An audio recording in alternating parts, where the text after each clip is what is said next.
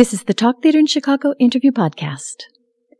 I'm your host this week, Ann Nicholson Weber, and my guest is playwright Mickle Maher, whose show There Is a Happiness That Morning Is is um, being produced by Theater Oobleck at Victory Gardens.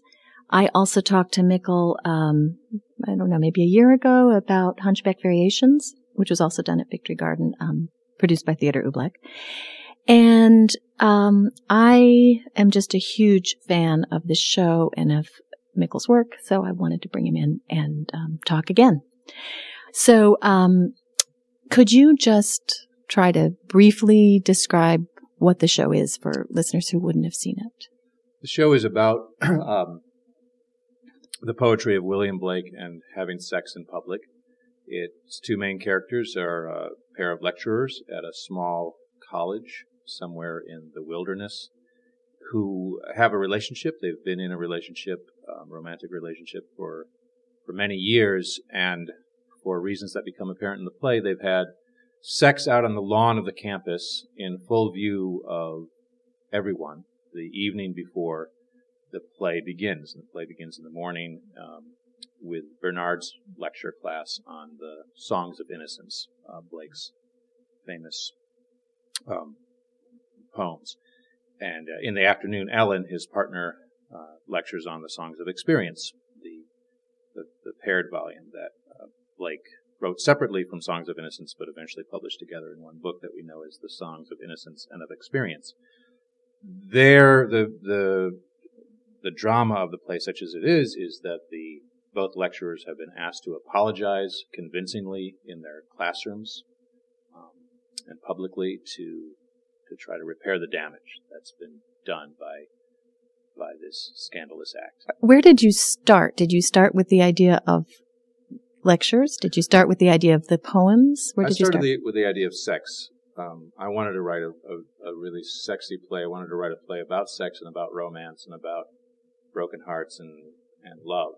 Mm-hmm. And I wanted to write, and then the, so that was the first impulse, and I remember speaking at some dinner somewhere with, when it was just a, an idea, I was speaking with a couple of other writers, um, and saying, yeah, I just have this, I just want to write about sex in public, and them just being like, how would you even, right? How that just, that seems really hard. But then, and sex in public is one of those, is one of those things that it, um, if it's not handled exactly right, I think is, um, feels utterly implausible or just like a, a gimmick or something. Right. But it, you know, it is, uh, once you start digging into it, I mean, right around the same time when we premiered a couple of years ago, um, the month before we opened, the Northwestern um, scandal happened with a lecture, with a lecturer. With, do you remember this? No.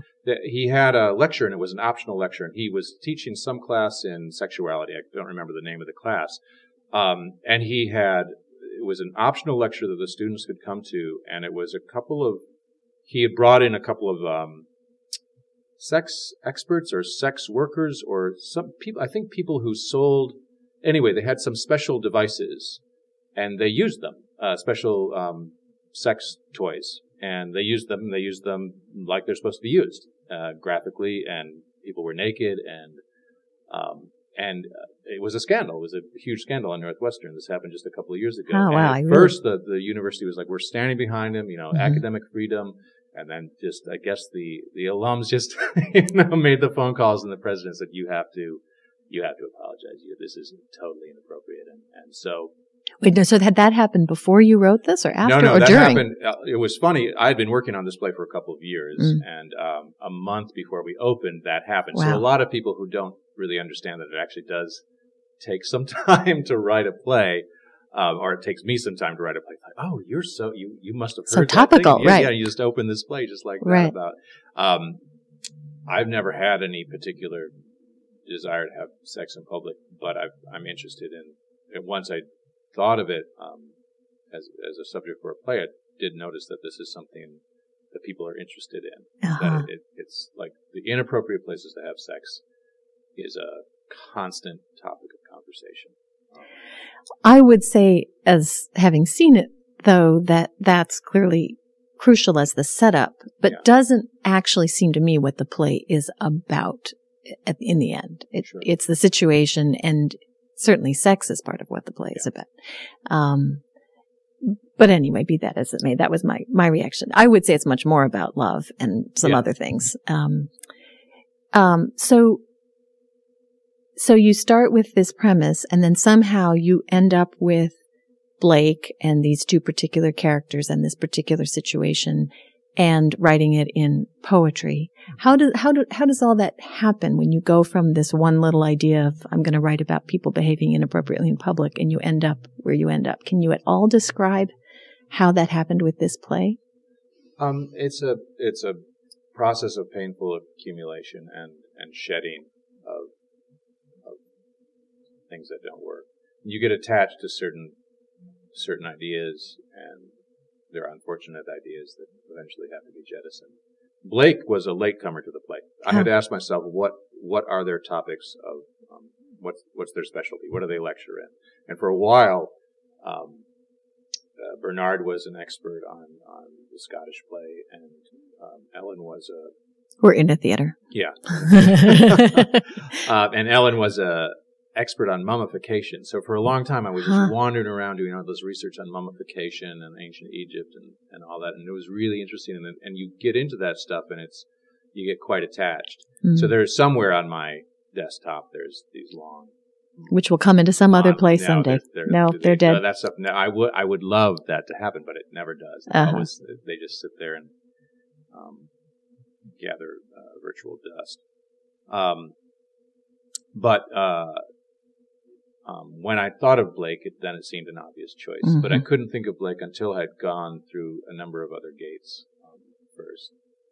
To talk about every poem in that in that series would be impossible, so I had to choose which poems they would talk about it, and I frankly, I just chose the ones that were shortest, mm-hmm. which turned out to be actually the best poems that they could talk about. Um, so that that happened, and um, and I and I actually was working. I worked out a whole entire draft um, that uh, was supported by the Goodman. Uh, they the Tanya Palmer down oh. there um, and uh, supported a, a, a reading of it, and they did a great job, and they and they and they rehearsed.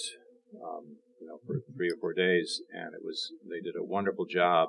And but at the end of it, at the reading, I could just tell it wasn't wasn't very good. It just didn't it mm. didn't um, didn't work. I mean, it was fine. Everybody said, "Oh, that's you know, that's good," right?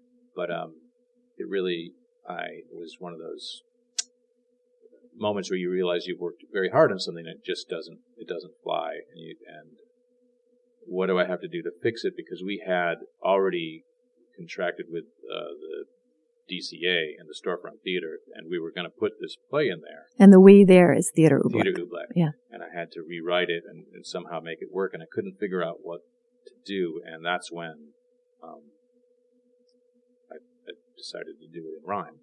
Huh. And that, for whatever reason, um, just it did the trick. It was it was a thing that, that pulled out all the um, the imagery and the and the thought and the rhetoric that I that I needed to make the characters actually um, sing and um, be uh, impactful. Uh-huh. So, I, or I hope, but that, that that they felt that way to me. Um, they didn't feel that way before. And Can you say any more about what didn't work? Can you say it was too? It wasn't. Uh, I don't. Or is it just it one of those mysterious flat. things? Yeah, yeah, it just, just didn't lift. And it, it didn't. There was no. Um, None of the ideas in the lectures really had any had any spark. They didn't. I mean, for the a lecture play to work, the ideas actually have to be the ideas of the person who's lecturing. I believe that they have to be compelling. A lecture has to work as a lecture. So, did you completely change the points of view? That no. The... So they so there was a. It was kind of like if you have a hat. Like it was half baked. The first thing was half baked. Um, to use a stale to use to use a stale. Um, bread metaphor. um, it's half. It was a half-baked idea. Like you, you're looking at, like you have a vague idea in your head. You say that seems like a good idea, and you're sort of talking to yourself in that mental ease that you have. You know that mm-hmm. there's there feels like a good idea in your head, and it's but the the words aren't quite joined together, and that's what writing is. You pull that, you pull at that cloud inside your head, and you pull pull it down to the page. My problem was I was pulling that cloud down from my head, and it was remaining a cloud on the page. It just was. Mm. It just wasn't something that had the power of language. If you're talking about Blake and you have two characters who are impassioned enough to to to have sex in public, to talk about Blake for fifteen years, they have to sing. They have mm-hmm. to have words that really, that feel somewhere beyond just ordinary speech right. and even ordinary, an ordinary lecture. They they have to approach spoken song, and um, that people have to feel that they are hearing something that is is elevated language, but that still is grounded in in um, in everyday language, which I think is, is actually the trick of all theater, that that, that all theater is attempting to square that circle, and um, it's tricky with rhyme. Uh, Because you, you get the, the all the pleasures of rhyme are in its artificiality, and it's, it is pure. It's a pure construct. It's a the pleasure just comes from these two sounds that sound the same. Isn't that interesting? It has nothing to do with sense. It's all sound. Right. Um, so you know you're hearing a game when you're hearing rhyme, but at the same time, if you if you use if you have certain good, really good actors, and you employ enjambment and, and other. And, or slant rhymes and so forth, you can you can play with the rhyme so it so it hovers between what is um, constructed speech and what is what is um, natural speech. Right.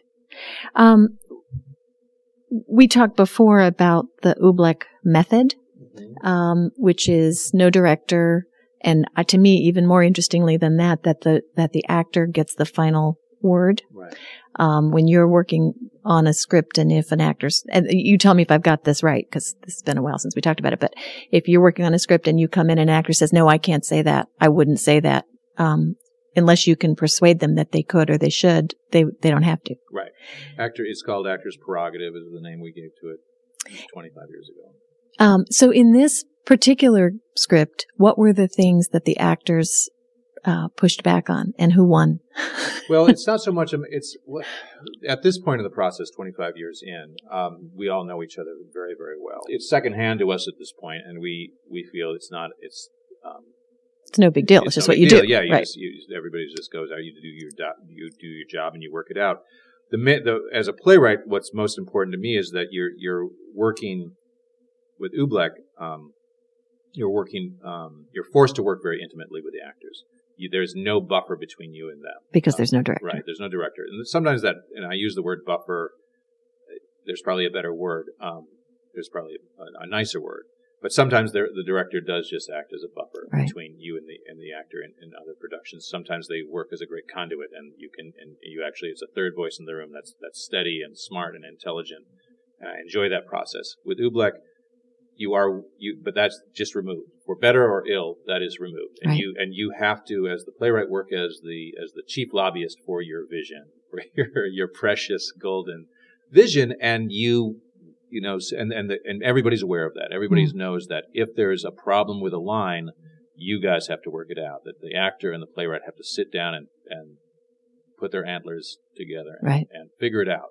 Um, so I'm, it makes me puts me on my toes. As soon as we're in rehearsals, I am very conscious of if the if I even sense that the actors are having a trouble with a line or they don't mm. get it in, or something, they don't have to come to me and say I'm changing this and we have to big fight. Then it, it, it's I think everybody is very sensitive to to the process as we go along. Mm-hmm. the The hardest part of the process, I think, for a lot of actors is you is you once you get towards closer to the opening, we start to bring in more outside eyes. Mm-hmm. So you have a number of people giving you notes. Um, And, and they're giving acting notes, not giving, just literary giving, notes. Yeah, they're giving notes uh, to, across the board to everything. We we bring in people and say, just just tell us what you think. Mm-hmm. Everything from lights to costumes to actors to you know, whatever. And um, and oftentimes, almost always, in that process, you're going to get contradictory notes. And right. those are always the most interesting because then you have to you have to decide. Maybe there's something there's some truth between those two notes, or there's one is just completely off base, mm. but you still have to, that the voice of that wrong note, quote unquote, the wrong note is always in your head still, and um, you have to grapple with it. The idea with that is that you that that's that is the process of theater. You are dealing with a group right. mind. You are you are as an actor, as a playwright, as a theater maker, you are you are trying to engage not a single person, a director or a critic or or your mom or whoever. You you are direct you are directing your efforts towards a uh, an audience, this mysterious audience creature.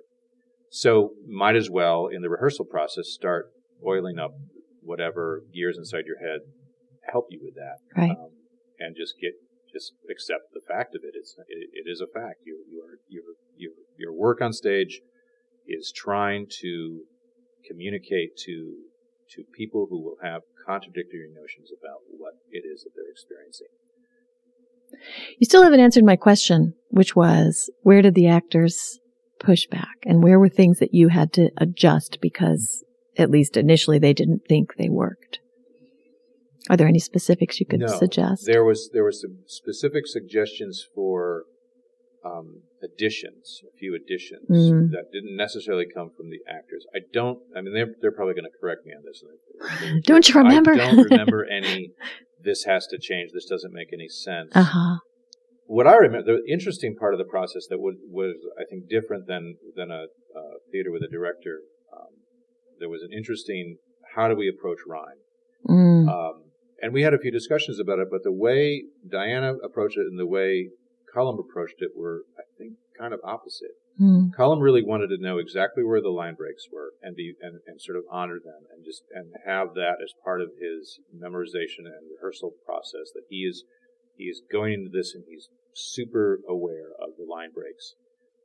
And Diana immediately just took the whole text and um, cut and pasted it into a document, so it just came out as prose. So uh-huh. she could read it as a sentence. And I had actually, you know, suggested that that was a, something something you might want to do, because um, I didn't know what's the what the best way to do it was or how it would best sound. So they sort of approached it differently. Um, and I remember at one stage in the rehearsal, I mean, the, the goal was always, we don't want to sound sing-songy. Mm-hmm. You don't, you want to get away from, from that, because that's not how it's actually written. And you don't, you want to be able to speak it um, as naturally, you know, have that, have mastery of it enough so you can speak it naturally, but you also want to have the mastery so you can hit that rhyme when you want to. Right. And, and where you hit that rhyme is very important. And I remember at one point in the rehearsal, and I don't remember, at one point, Colum was getting more notes like, oh, that sounds, you're sounding sort of sing-songy there. That sounds more like Doctor Seuss, and you got to work on that. And Diana was just flying by and not getting those notes at all. And then there was one point in the rehearsal later on where it switched, and people uh-huh. were like, Diana, you know, it's kind of sounding sing-songy. And um, anyway, that was my memory of it. Uh-huh, then they uh-huh. both, you know, they both got it eventually. But I think they arrived at that point of, of facility with the lines, uh, facility with rhyme and verse. In, um, from opposite ends, from opposite basically, ends, or yeah. from different ways, which is really mm-hmm. interesting to me that, that you can you can approach it in different ways and end up in the same place, yeah. right? Um, and just one more question about the process. You've talked about the actor having, you know, the prerogative on a line. Is there anything more than that? Is oh, it absolutely. Cer- can they costume what, everything? Yeah, but not story, not. Well, they um, yeah, they don't. It, yes, no, uh, if they decide to take out a whole monologue, they can change the story that way, but that's never happened. Uh-huh. But you, the, yeah, the, uh, it's an, it's sort of a theoretical yeah. issue, not an actual one. An, mm-hmm. I mean, if you're getting to that point, you probably you probably want to scrap the whole thing. Right, probably, you're probably not in a very good place. So. It's a very um, pragmatic approach, I think, and it there there can be a preciousness in the theater. It seems to me it's it's a good antidote for that. Mm. But it, it certainly seems like it could have hazards, and it becomes critically important who your actors are. yeah, it's, yeah, it's, it's the actor. But I mean, that's, I think the method uh, or our procedure um, highlights that. Mm-hmm. You better have, you have to have actors who are supremely self-confident. When we did Hunchback Variations, we were really worried because we were bringing in these two, these two guys from the musical theater world. Right. Of people who do musicals of Marriott and, and, sort of make their living doing highly directed work, you know, work, commercial theater work. And we thought, oh, you know, we're this ragtag fringe group with this stupid process. They're just going to be thrown for a loop and just be, where's my, you know, where's my director? Where's, right. where's the person who's in charge? And, and they weren't at all, because they, they're professionals for a reason. They, they make their living as theater makers and performers because they have a very um, confident, assured sense of them, of their choices. Mm-hmm. And so even if their choices, so they can, so they can sit through a note session where people are giving them contradictory notes. Right. And the playwright is saying, oh, you know, maybe you should think about doing it this way. And they, and they can say, you know, no, I'm, I actually know what I'm doing. And, right. Or they are, they're, they're confident enough to listen and even change. Right. And, and so that's, so you have talented people. Nine times out of ten, they're not prima donnas, and they're not, you know, nervous wrecks, they're people who are just very confident about it. They're craftspeople, yeah, and yeah. yeah. But what it all presupposes that they get it, which right, you have to get it, and that's um, which you usually rely on the director to do, and then maybe yeah, teach the actors. I don't even know how the director. See, that just seems that seems more Rube Goldbergian to me. Like, uh-huh. you either get it or you don't. Come into the you like like the playwright should. Should I, I just I don't I feel I have a good track record of, of knowing who would have a good voice for my work because I go out and see shows or I work with certain actors. It's just there's no there's no getting it because they already get it. You right. know? I think right. the rhyme kind of threw them a little bit. That was kind of an odd. Like Unknown. I wanted them to get it faster. I remember uh-huh. the first reading. I thought I'd rewritten into rhyme the first the first part of the play, and I thought, this is the best. Uh, this is so good.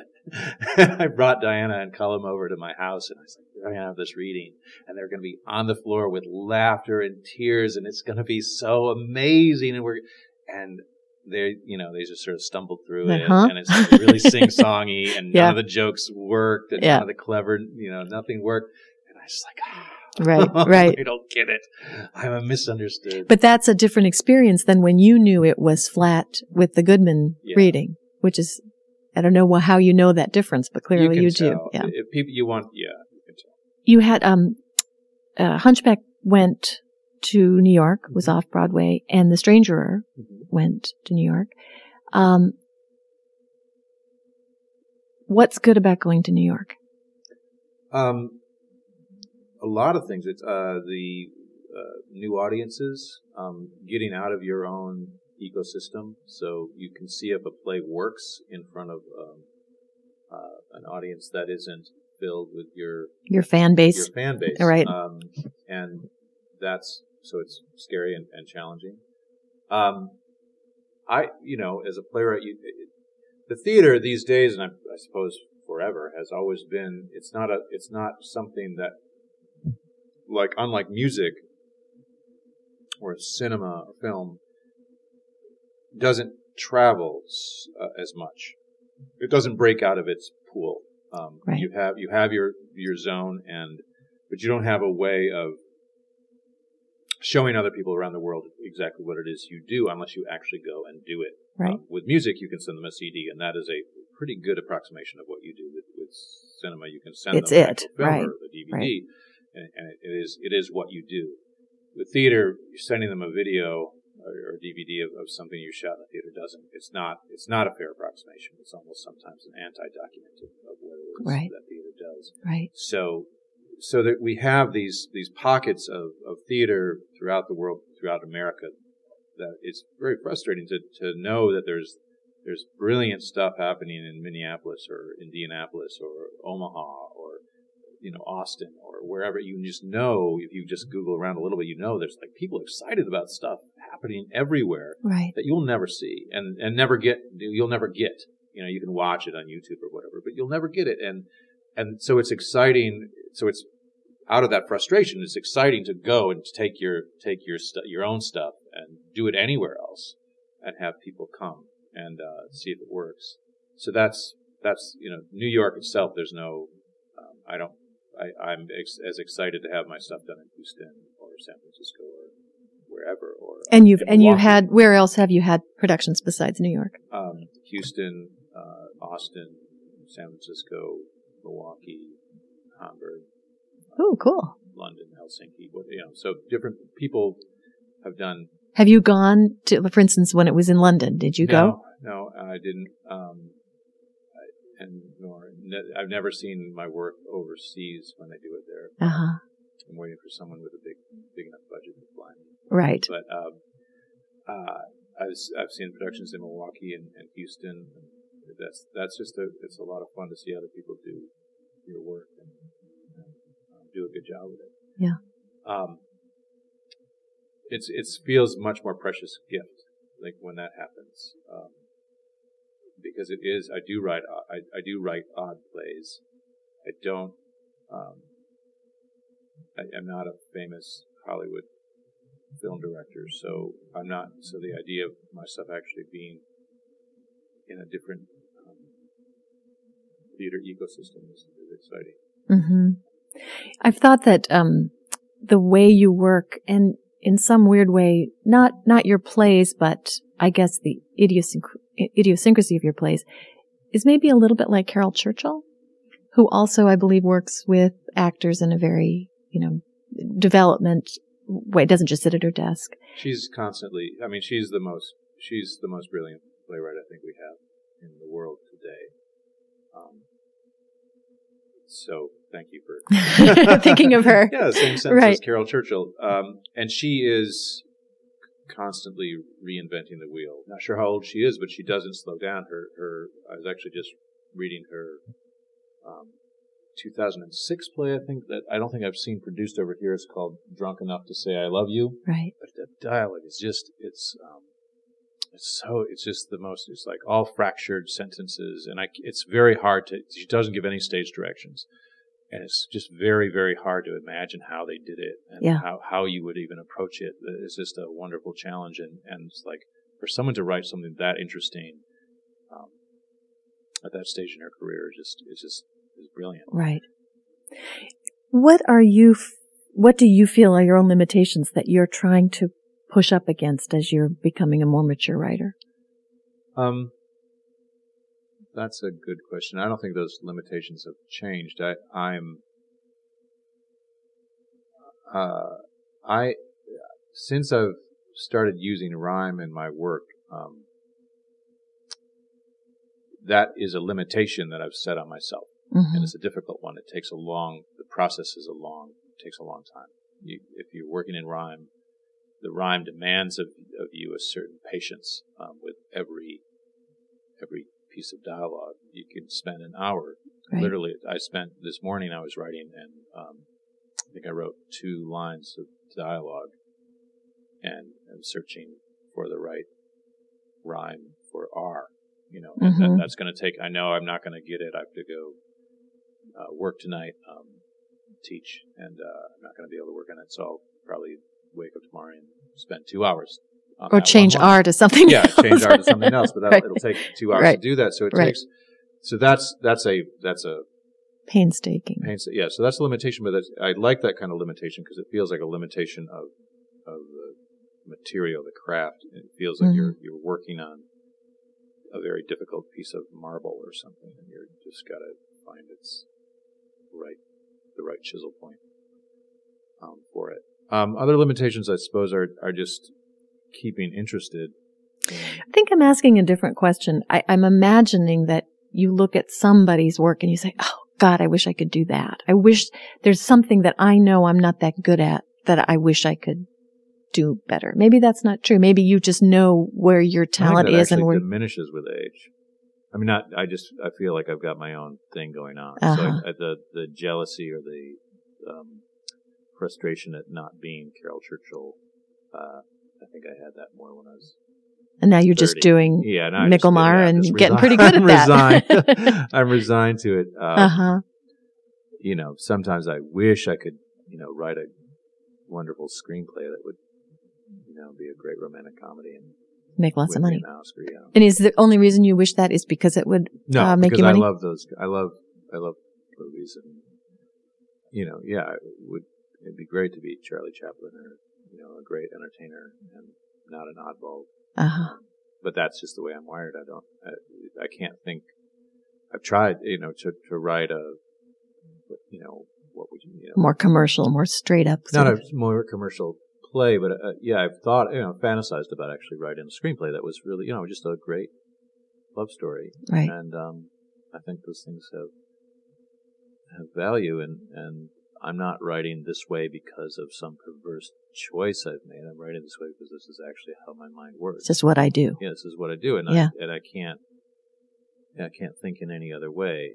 Um, so that I mean, so that's a roundabout answer to your question. Mm-hmm. If I see a playwright who is doing, I mean, who's who's doing something that I can't do, I, I just well, that's just because that's who they are. That's that what they. That's, that's, that's what they how do. They think. Right. But I'm I'm.